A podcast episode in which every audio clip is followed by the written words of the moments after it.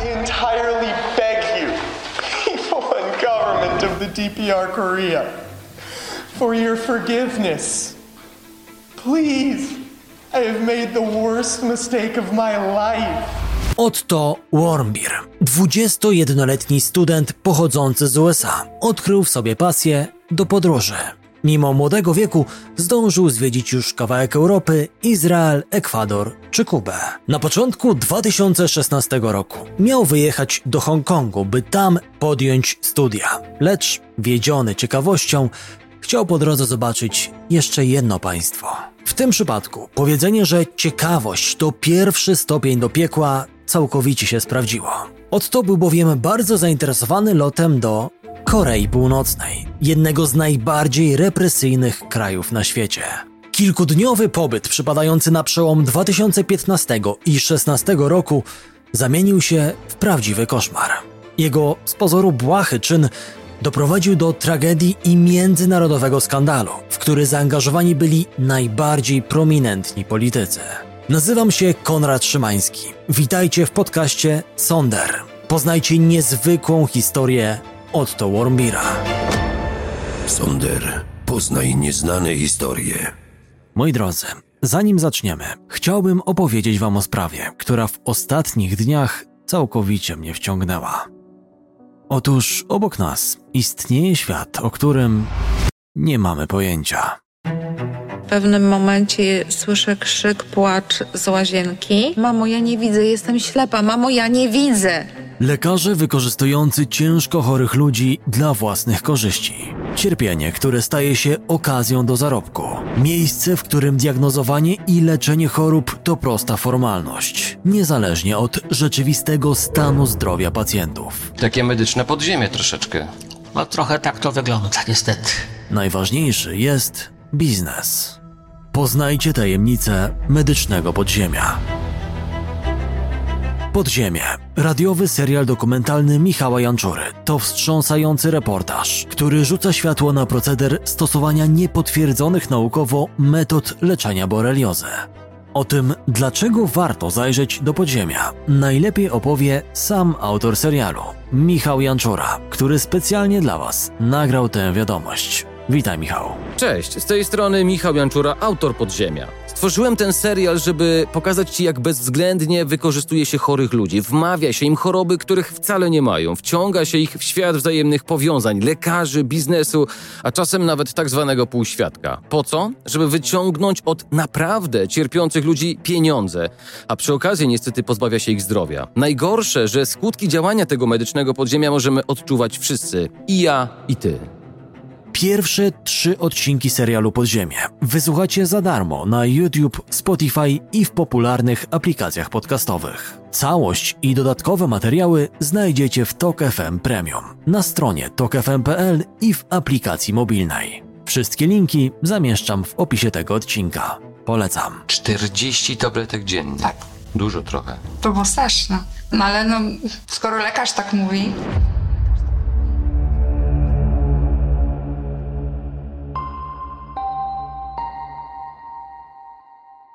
Otto Warmbier był jednym z wielu zdolnych studentów, którzy marzyli o zrobieniu kariery. Z dużym powodzeniem studiował ekonomię na Uniwersytecie w Virginii.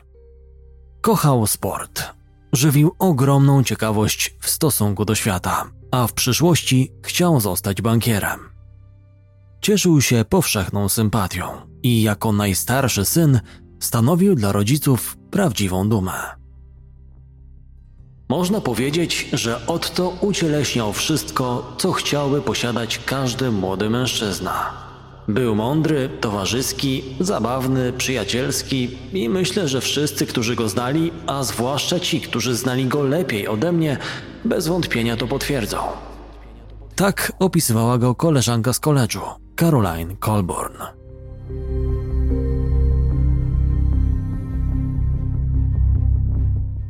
Otto jeden semestr studiów chciał odbyć w odległym o tysiące kilometrów Hongkongu.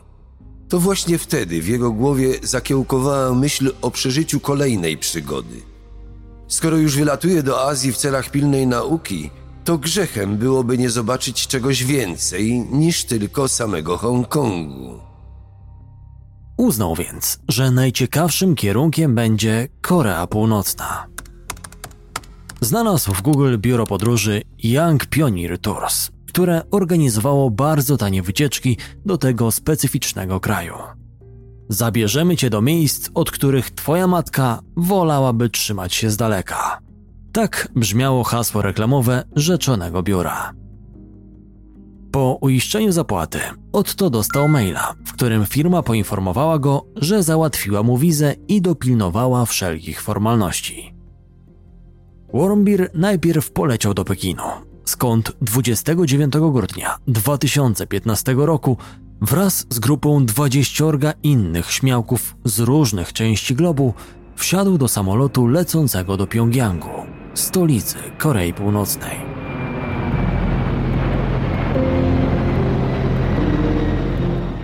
Ten wyjazd odradzali mu właściwie wszyscy. Rodzice, znajomi, a także władze Stanów Zjednoczonych, które niejednokrotnie ostrzegały obywateli przed podobnymi pomysłami. Głodny wrażeń młodzieniec pozostał jednak nieugięty.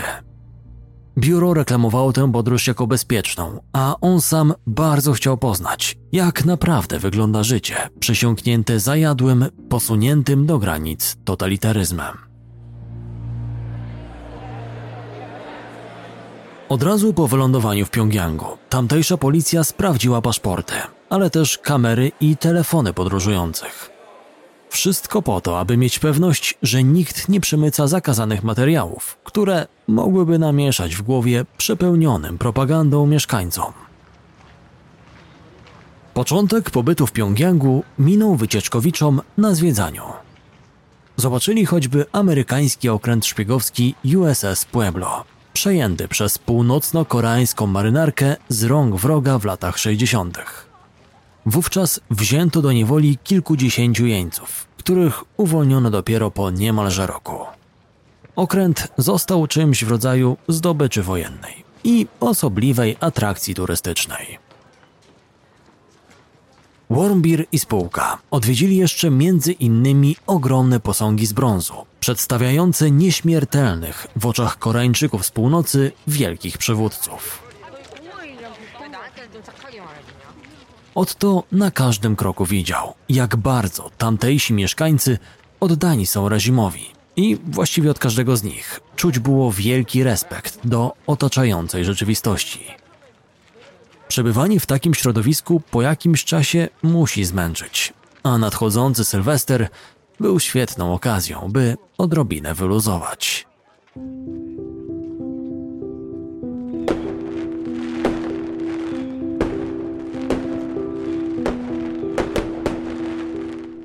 Trzydziesty pierwszy grudnia upłynął grupie turystów na imprezie w eleganckim barze. Gdy dobijała północ, razem z mieszkańcami stolicy poszli na główny plac w centrum miasta, by świętować nadejście nowego roku. Następnie impreza przeniosła się do dużego hotelu Young Gagdo International, w którym się zatrzymali. W 47-piętrowej budowli można było znaleźć wiele atrakcji.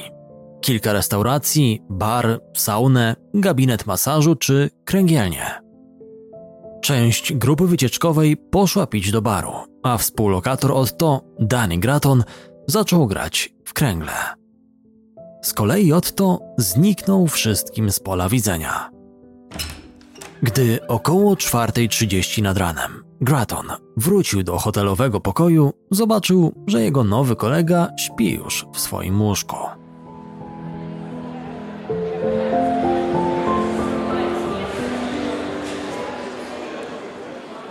2 stycznia 2016 roku wszyscy uczestnicy wycieczki przechodzili kontrolę paszportów na lotnisku przed powrotem do domu, a Otto i Danny byli ostatni w kolejce. Wraz z nimi przedstawicielka biura podróży, Charlotte Gatridge, która miała wejść jako ostatnia, chcąc dopilnować, by wszyscy uczestnicy wycieczki na pewno znaleźli się na pokładzie. Sprawdzanie dokumentów Otto trwało zbyt długo i mogło wzbudzić niepokój. W pewnym momencie podeszło do niego dwóch żołnierzy i złapali za ramię. Na co Danny rzucił w żartach zdanie: No cóż, to ostatni raz, kiedy cię widzimy. Jeszcze wtedy nie wiedział, jak bardzo wymowne w dłuższej perspektywie okażą się jego słowa. Żołnierze wyprowadzili niestawiającego oporu Wormbira ze strefy odpraw, a Denny, Charlotte i reszta wsiedli do samolotu. Na pokładzie grupa zaczęła zastanawiać się, dlaczego ich kolega nadal nie został wpuszczony. Z początku sądzili, że to tylko rutynowa kontrola bagażu i za chwilę do nich dołączy. W końcu nikt nie zabierał go siłą.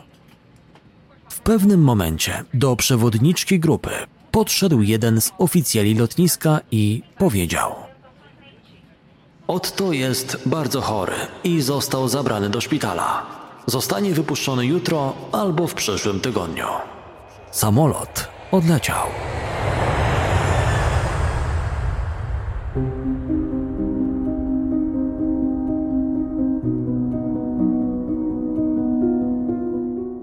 Trzy tygodnie później koreańska Centralna Agencja Prasowa podała do wiadomości, że Otto Warmbier został zatrzymany za akt wrogości przeciwko państwu. Do komunikatu dołączono niewyraźne nagranie z hotelu, w którym przebywali turyści podróżujący wraz z biurem Young Pioneer Tours.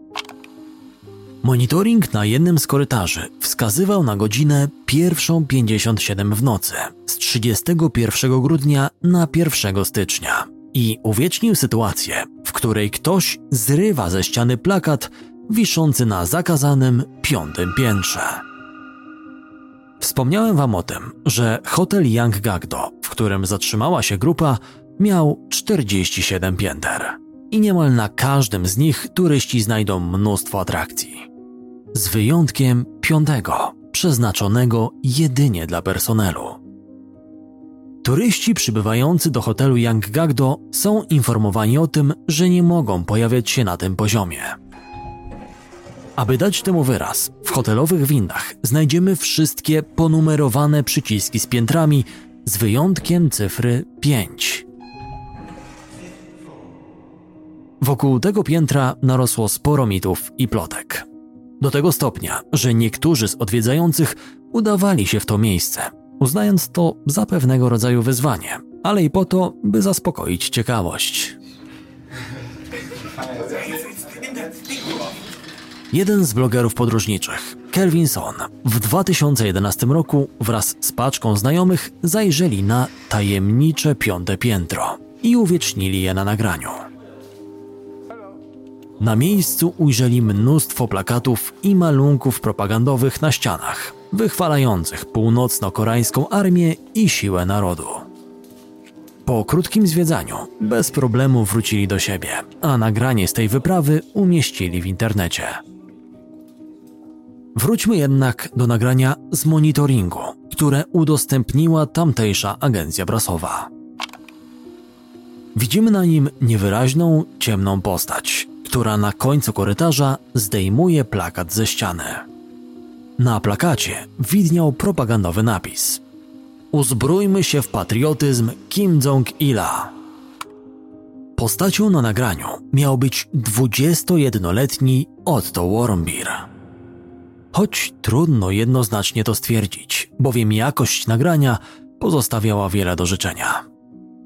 Ponoć ostatecznie zostawił plakat na ziemi, ponieważ ten był za duży, by go zabrać. A dlaczego chciał to zrobić? Przyjmując, że na nagraniu rzeczywiście znajduje się Otto, to najprawdopodobniej plakat miał być pamiątką z tej egzotycznej podróży. Otto nie do końca zdawał sobie sprawę z tego, że w Korei Północnej wszelkie uszkodzenie lub kradzież przedmiotów z wizerunkiem bądź nazwiskiem przywódcy traktowane jest jako bardzo poważne przestępstwo. To był błąd i to bardzo kosztowne, bowiem Otto Warmbier zniknął.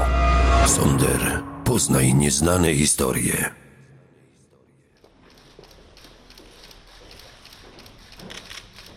Dwudziestego dziewiątego lutego, a więc prawie dwa miesiące po aresztowaniu, Otto pierwszy raz został pokazany publicznie. Konferencję prasową z jego udziałem transmitowano w tamtejszej telewizji, a jej zapis wysłano amerykańskiej stacji CNN. Przygarbiony chłopak, ze wzrokiem wbitym w podłogę, kartką w dłoniach i przy akompaniamencie błyskających aparatów, wszedł do wielkiej sali, by wygłosić przemówienie. Usiadł przy biurku, nad którym widniały ogromne wizerunki północno-koreańskich przywódców. Zalany łzami Otto żarliwie przepraszał za swój czyn. I understand the severity of my crime, and I have no idea what sort of penalty I may face. But I am begging to the Korean people and government for my forgiveness, and I am praying to the heavens so that I may be returned home to my family.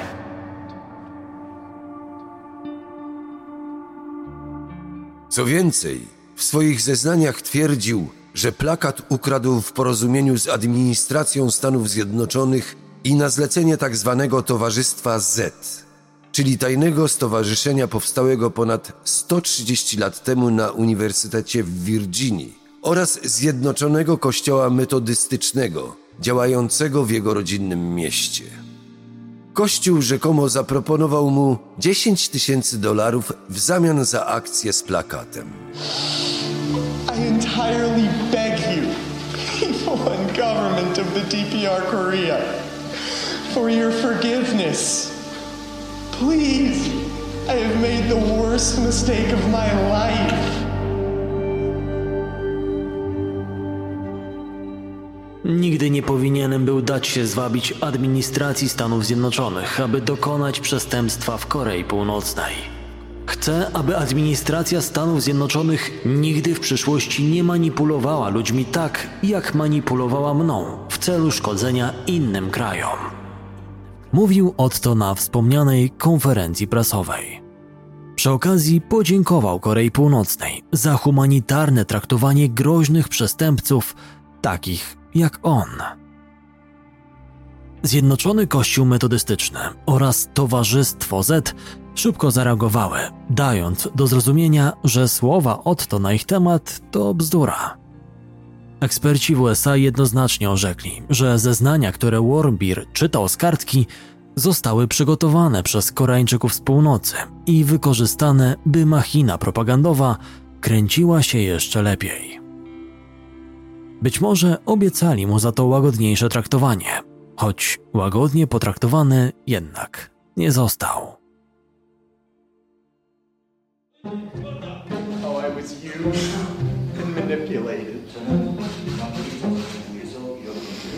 W połowie marca 2016 roku skazano go przez Sąd Najwyższy Korei Północnej na 15 lat ciężkich robót za działalność wywrotową. Proces trwał niespełna godzinę, a dowody obejmowały jego zeznania, nagrania z monitoringu, odciski palców oraz zeznania świadka w hotelu. Nie wyznaczono mu nawet obrońcy.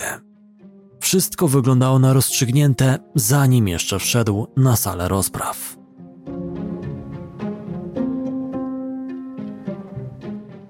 Od momentu aresztowania Worombira w Stanach Zjednoczonych trwały szeroko zakrojone działania na rzecz bezpiecznego powrotu młodego studenta, który na kilka tygodni przepadł w otchłani koreańskiego reżimu, co doprowadziło jego rodzinę do rozpaczy.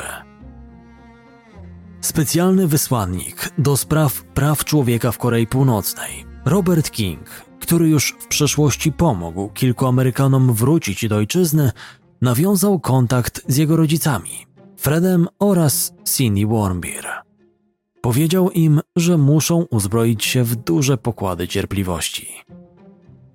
Sprawą na poważnie zajął się Michael Bergman, szanowany ekspert w dziedzinie negocjacji, a pomagał mu były gubernator Nowego Meksyku i ambasador USA przy ONZ, Bill Richardson, który przybliżył specyfikę tej wyjątkowo trudnej sytuacji. Otto Warmbier był uważany przez nich za kogoś wyjątkowego, ponieważ pochodził ze środkowego zachodu. Był atrakcyjnym młodym mężczyzną, typowym amerykańskim chłopcem. Wiedzieliśmy, że ta sprawa jest wyjątkowa, ponieważ była szeroko relacjonowana w ich telewizji. Koreańczycy z północy chcieli wykorzystać Wormira jako kartę przetargową, aby odzyskać coś od Stanów Zjednoczonych. Zawsze używają więźniów politycznych, chcąc czegoś w zamian. Tłumaczył Richardson w dokumencie pod tytułem Co stało się z Otto Warmbirem w Korei Północnej, zrealizowanym dla telewizji Deutsche Welle.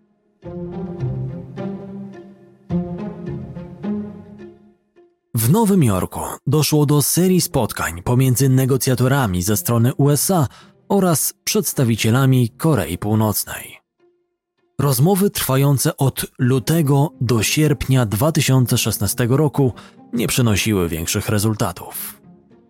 Bergman i Richardson za pozwoleniem Białego Domu wynegocjowali jednak wizytę, obiecując omówić pomoc humanitarną dla ofiar powodzi w Korei Północnej i jednocześnie odzyskać więzionego Otto Warmbira.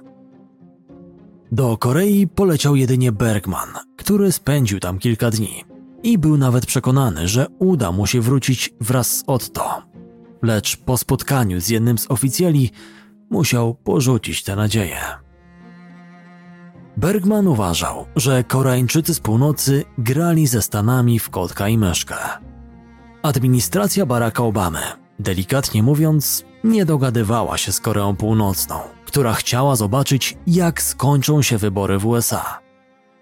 Ostatecznie wyłoniły one Donalda Trumpa jako nowego prezydenta, co mogło znacznie wpłynąć na zmianę relacji na linii Pjongjang-Waszyngton.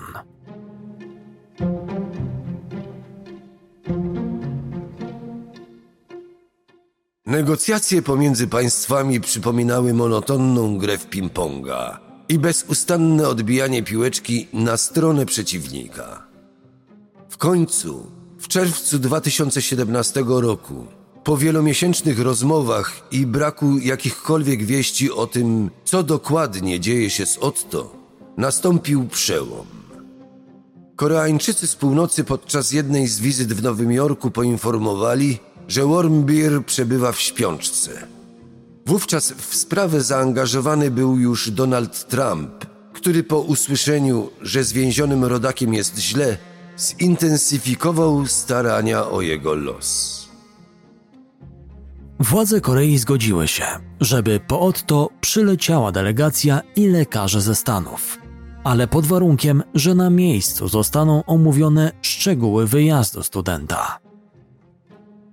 Finalnie do Korei Północnej poleciał lekarz Michael Flukiger, który miał już doświadczenie w niebezpiecznych wyprawach.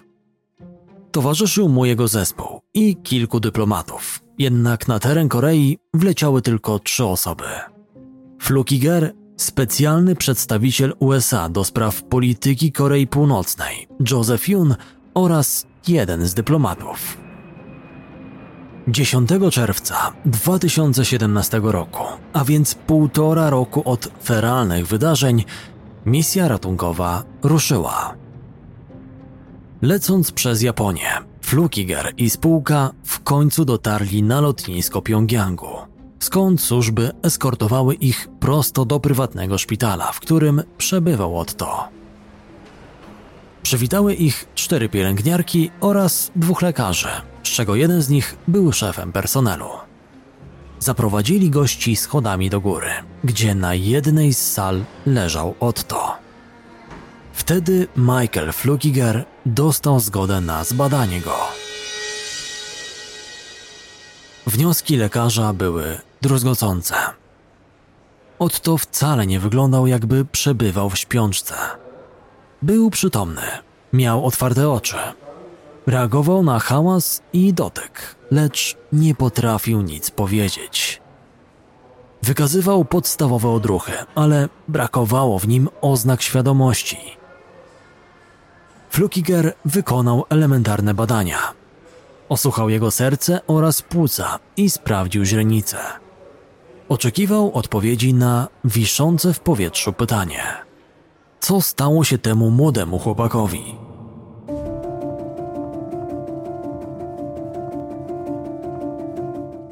Koreańczycy z północy mieli dwa możliwe wyjaśnienia. Jednym z nich było zatrucie jadem kiełbasianym, pod kątem którego nie mógł zostać zbadany. Powiedzieli, że w dniu pójścia do więzienia zjadł wieprzowinę i mógł zatruć się jadem, co może powodować zatrzymanie oddechu, ale na ogół nie następuje to szybko. Nie brzmiało to zbyt prawdopodobnie. Powiedzieli też, że kiedy trafił do szpitala, podali mu dwa środki uspokajające, ponieważ był bardzo pobudzony i zdenerwowany. Sugerowali, że albo źle na nie zareagował, albo podali mu za dużą dawkę. To są ich słowa. Dwóch miejscowych lekarzy oznajmiło Flukigerowi, że Otto przybył do szpitala w tym stanie ponad rok wcześniej. Pokazali kilka skanów mózgu, które potwierdzały, że 22-letni wówczas mężczyzna doznał rozległego uszkodzenia tego organu. Flukiger musiał przyznać, że sala, w której leżał chory, wyglądała na zadbaną, a opiece nad Otto również trudno było coś zarzucić. Był odżywiony i nie miał odleżeń, co jest trudne do osiągnięcia nawet przy dużo wyższych standardach szpitalnych.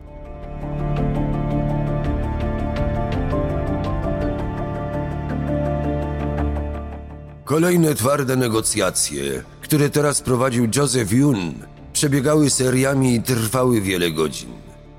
Yun był bardzo stanowczy. W pewnym momencie zagroził nawet, że wracają albo z Otto, albo w ogóle. Koreańczycy z północy w końcu ulegli. Tamtejszy sędzia złagodził wyrok Wormbira i już wkrótce samolot z nieprzytomnym studentem na pokładzie opuszczał wrogi teren, na którym nie do końca w pełni świadomie spędził 18 miesięcy.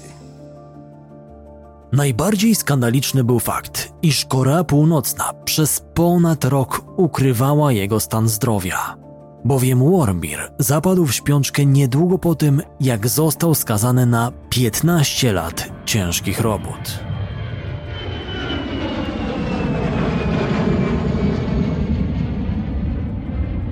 Gdy 13 czerwca wieczorem 2017 roku maszyna lądowała na lotnisku w Cincinnati, nieopodal miejsca zamieszkania rodziny Wormbir, tłum z transparentami powitalnymi oraz kamery telewizyjne czekały, aby zobaczyć Otto pierwszy raz po tak długim czasie.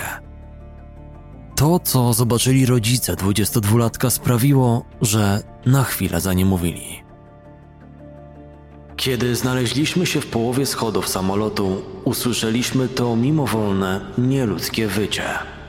Otto leżał na noszach, przypięty pasami i gwałtownie szarpał się. Miał puste spojrzenie.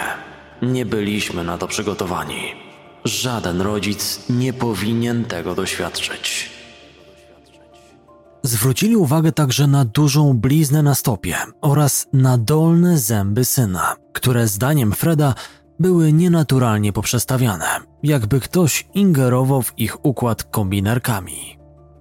Sanitariusze wynieśli Otto z samolotu i zawieźli do Centrum Medycznego Uniwersytetu Cincinnati, gdzie lekarze przeprowadzili kompleksowe badania.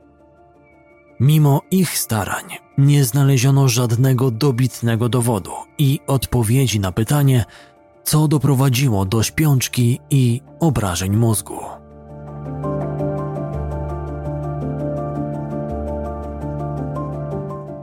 Amerykańscy lekarze wątpili, że przyczyną był jad kiełbasiany lub zbyt duża dawka leków uspokajających, choć nie wykluczali, że połączenie tych rzeczy mogło doprowadzić do zatrzymania oddechu. Rodzice Otto głośno dawali do zrozumienia, że ich syna bito i torturowano.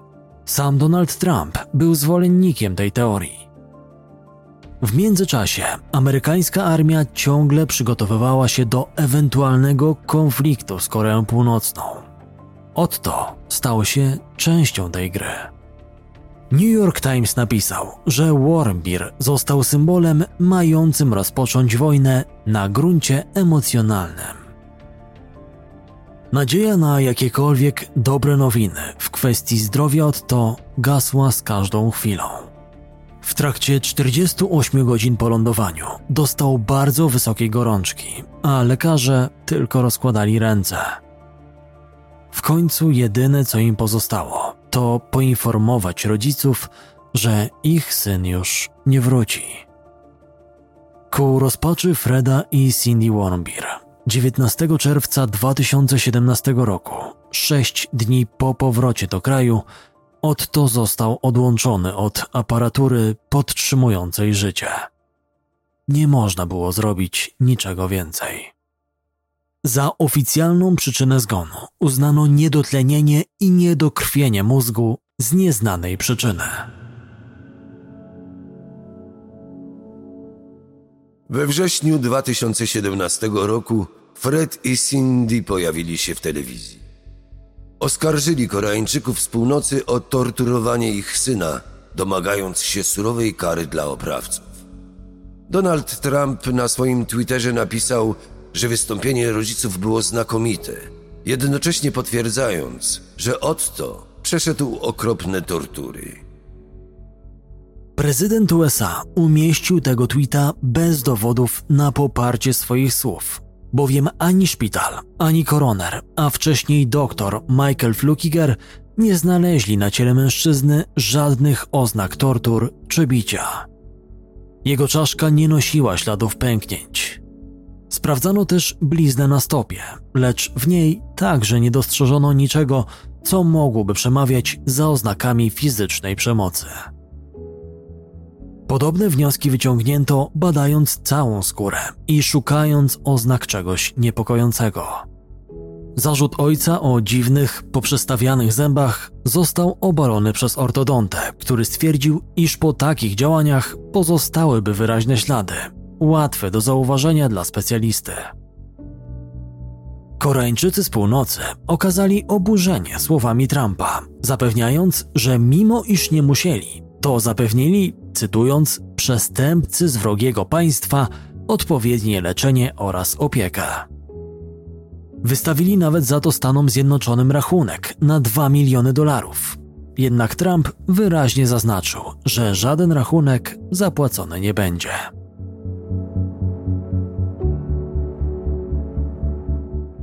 Odkryciem prawdy o Otto zajęły się nawet amerykańskie agencje wywiadowcze. Na podstawie między innymi ich informacji oraz zeznań innych amerykańskich więźniów uwolnionych z Korei Północnej, faktycznie można pomyśleć, że reżim Kim Jong-una nie stosuje przemocy wobec więźniów z innych krajów, a już na pewno ze Stanów Zjednoczonych. Nie wierzę w to, że Otto był torturowany fizycznie. Kampania mająca na celu uczynienie z Otto symbolu okrucieństwa Korei Północnej była psychologiczną zagrywką, która miała usprawiedliwić ewentualne działania wojskowe. Oceniał Andrzej Łańkow, ekspert do spraw Korei Północnej i autor książek na temat życia w tym kraju. Koreańczycy z północy, zamiast siły fizycznej, mają stosować wobec więźniów prostą psychologię. Poprzez wielogodzinne przesłuchania, podczas których używają manipulacji i kłamstw, by złamać ich psychicznie. Kiedy Otto pod koniec lutego 2016 roku czytał przemówienie z kartki, jego stan emocjonalny był fatalny. Histerycznie płakał, co na pewno było pokłosiem koszmarnych dla niego przeżyć. Poddawano go presji tak długo, aż zgodził się przeczytać wszystko, co podsunął mu pod nos. Jeżeli więc poddawano go torturom, to raczej jedynie tym psychicznym, przy czym słowo jedynie należy interpretować odpowiednio.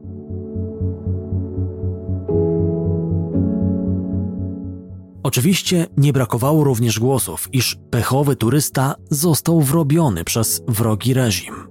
Wszak wszelkie dowody w postaci niewyraźnego nagrania, tamtejszego świadka w hotelu i odcisków palców Otto posiadali Koreańczycy z północy. Nie zostały one zweryfikowane podczas bezstronnej analizy. Pod koniec 2017 roku USA ponownie ogłosiło Koreę Północną państwem sponsorującym terroryzm, a Trump Podczas wystąpienia na ten temat wspominał Wormbira. Z kolei w lutym 2019 roku podczas szczytu w Hanoi Trump spotkał się z Kim Jong-unem i powiedział coś, co oburzyło opinię publiczną. Trump palnął bowiem, że Kim Jong-un nic nie wiedział o sprawie Otto Warmbira, dodając, że wierzy mu na słowo. Absurd sięgnął zenitu, gdy Trump wtrącił, iż przywódca Korei bardzo źle przyjął wiadomości o losie Otto. Trump ciągle obwiniał Koreę Północną o śmierć Warmbira, lecz jednocześnie pomijał przy tym udział Kima. Rodzice Otto byli zdumieni narracją Trumpa. Ich zdaniem prezydent USA ośmieszył się, twierdząc, że przywódca Korei Północnej nie wiedział o losie ważnego amerykańskiego więźnia, którego aresztowanie postawiło przecież na nogi najważniejsze osoby w państwie wroga. Konstatacja nasuwała się sama. Otto był jedynie marionetką w rękach Trumpa który tragedię zwykłego amerykańskiego chłopaka wykorzystał do rozmów z Koreą Północną, gdy w powietrzu ciągle wisiała wizja nuklearnego konfliktu. W 2023 roku YouTubeowy kanał Asian Boss przeprowadził wywiad z Chulem Lee, byłym wysokiej rangi urzędnikiem Korei Północnej, który uciekł do sąsiada z południa w 2016 roku. Według niego Otto nie był torturowany tak, jak sobie to wyobrażamy, choć mogli wykorzystać na nim tak zwany waterboarding, co jest tam standardową procedurą podczas przesłuchań. Jest to nic innego jak podtapianie, które ma na celu wymusić u przesłuchiwanego mówienie prawdy. Chuleu Lee zdradził, co wie o pobycie młodego studenta w reżimowym piekle nie przywiązuje dużej wagi do stwierdzenia, że był torturowany. Co byłoby, gdyby Warmbir wrócił do USA i zaczął opowiadać o tym, przez co musiał przejść podczas przesłuchania? Według mnie bardziej prawdopodobnym jest, że został odurzony albo otruty. Doprowadzono go do stanu wegetatywnego, aby go uciszyć i pogrzebać to, co wydarzyło się w Korei. Kiedy jednak był przetrzymywany w więzieniu, słyszałem, że strażnicy często go bili. Uderzali go, bo nie mógł się z nimi porozumieć. Mówił tylko po angielsku i oczywiście nie znał koreańskiego, co wyraźnie ich irytowało. Sprawa Otto Warmbira pozostaje enigmą aż do dziś. Walka jego rodziców o odkrycie prawdy przypominała walkę z wiatrakami. Odszkodowanie w wysokości 240 tysięcy dolarów przejętych od jednego z północno-koreańskich banków nie mogło osłodzić im utraty ukochanego dziecka. Wsparcie Donalda Trumpa kończyło się tam, gdzie zaczynała się wielka polityka. I to dość oczywiste, że Otto był tylko pionkiem na wielkiej szachownicy, na której gra się bezlitośnie. Polecam i przypominam o serialu radiowym Podziemie. Wszystkie linki znajdziecie w opisie tego odcinka. Zajrzyjcie również na poprzedni odcinek Sondera o tragedii sióstr Gibbons. Do usłyszenia za tydzień.